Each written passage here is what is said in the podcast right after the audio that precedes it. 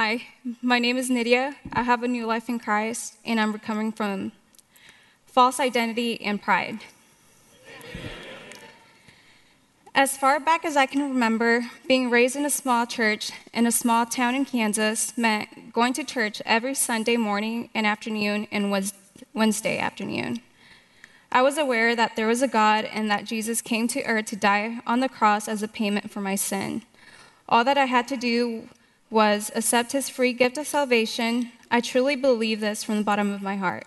I was aware that God loved me and that he was good, but walking in a relationship with him was short lived.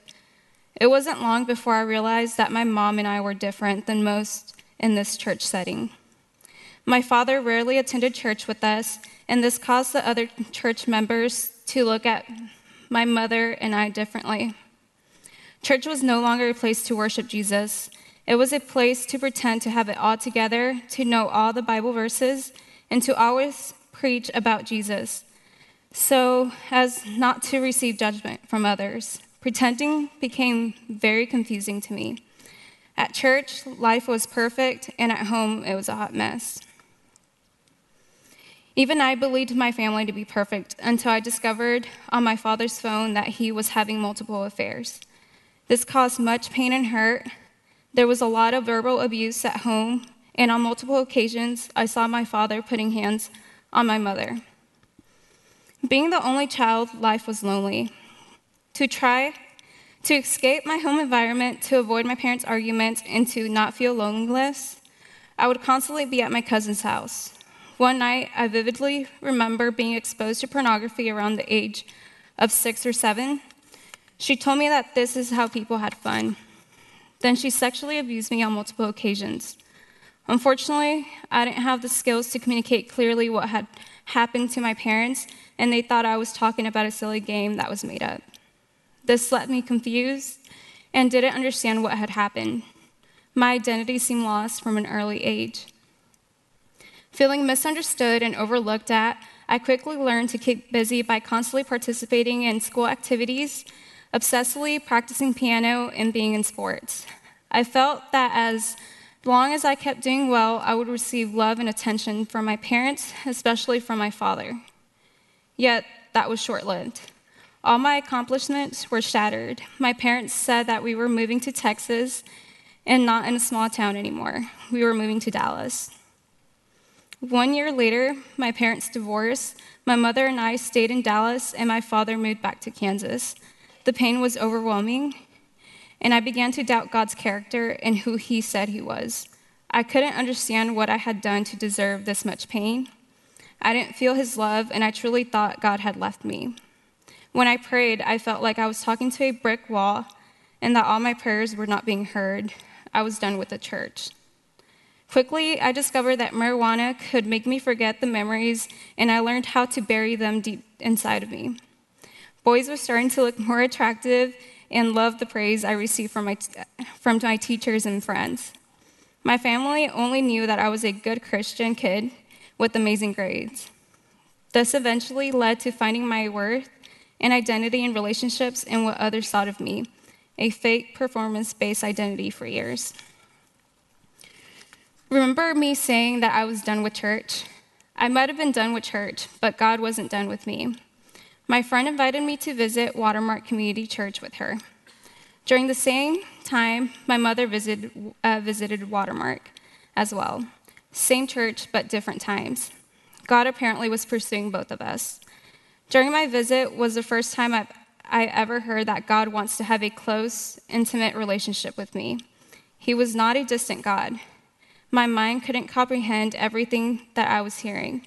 God began to challenge my heart to follow him and to commit to him fully.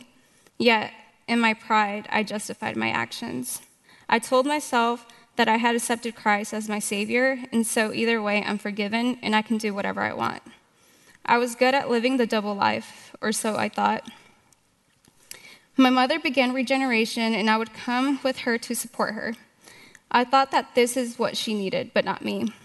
Each week, I would hear the crazy Christians sharing from the stage that they struggled with pornography, drugs, and much more, and that they found freedom from their addictions in Christ. I said to myself that I would never confess any of that.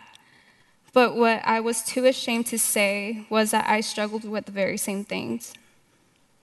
As a person who grew up in the church and knew better, this brought guilt, conviction, and a call to repentance that I didn't want.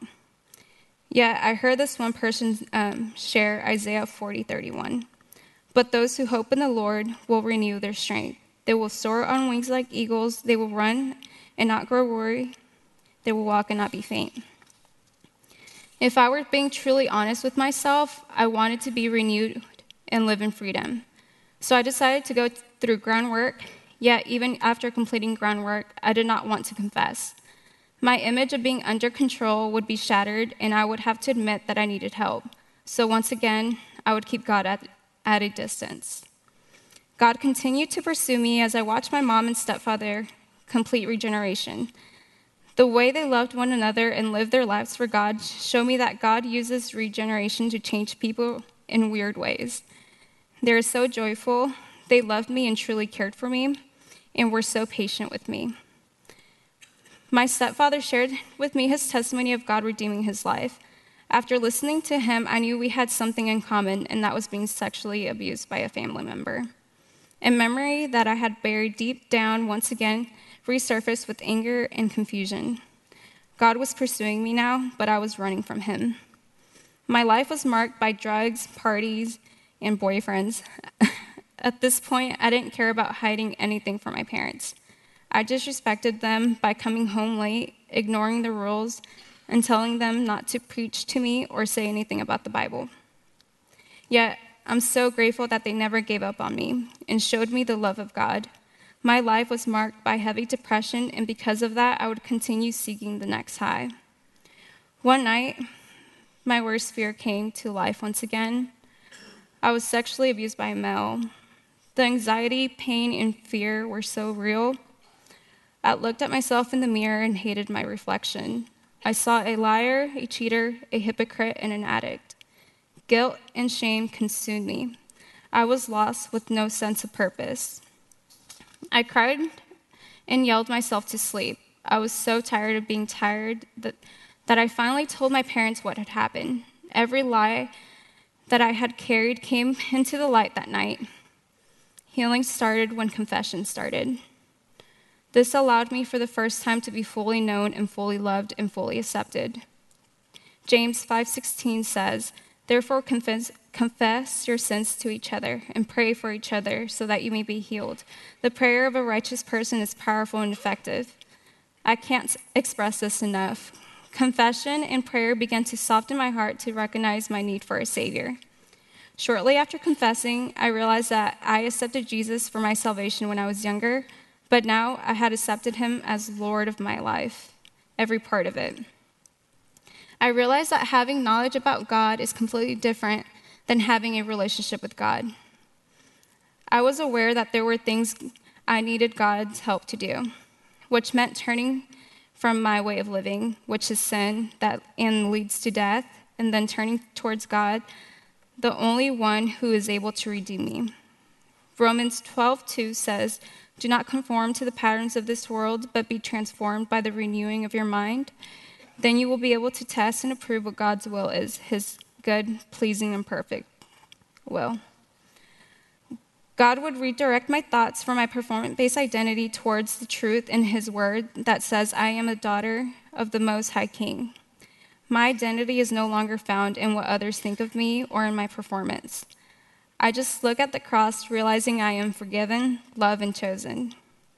God's grace doesn't have limitations, it's fully given to anyone who will accept the free gift of God. Understanding how much He has forgiven me has allowed me to forgive others by God's grace. He has allowed, he has allowed um, me to see others as being created in the image of God too. Now my life is fully, now my life is full of people constantly seeking God and speaking truth into my life. I keep short accounts and confess early and often. I'm able to be honest and transparent. Because of that, I am able to be fully loved. Regeneration is a discipleship program that gives us a better understanding of who God is. It's not just a 12 step program, it's a way of living every day. Most important, this isn't my story. It's God's story of redeeming me from death to life, reconciling me to Him, and because of Jesus, I have full access to God. If there is one thing you can take from this, following Christ isn't a set of rules or regulation. It is freedom in experiencing life abundantly with the one who fully knows you and loves you. My name is Nidia. I have a new life in Christ, and I'm recovering from false identity and pride. To God be all the glory.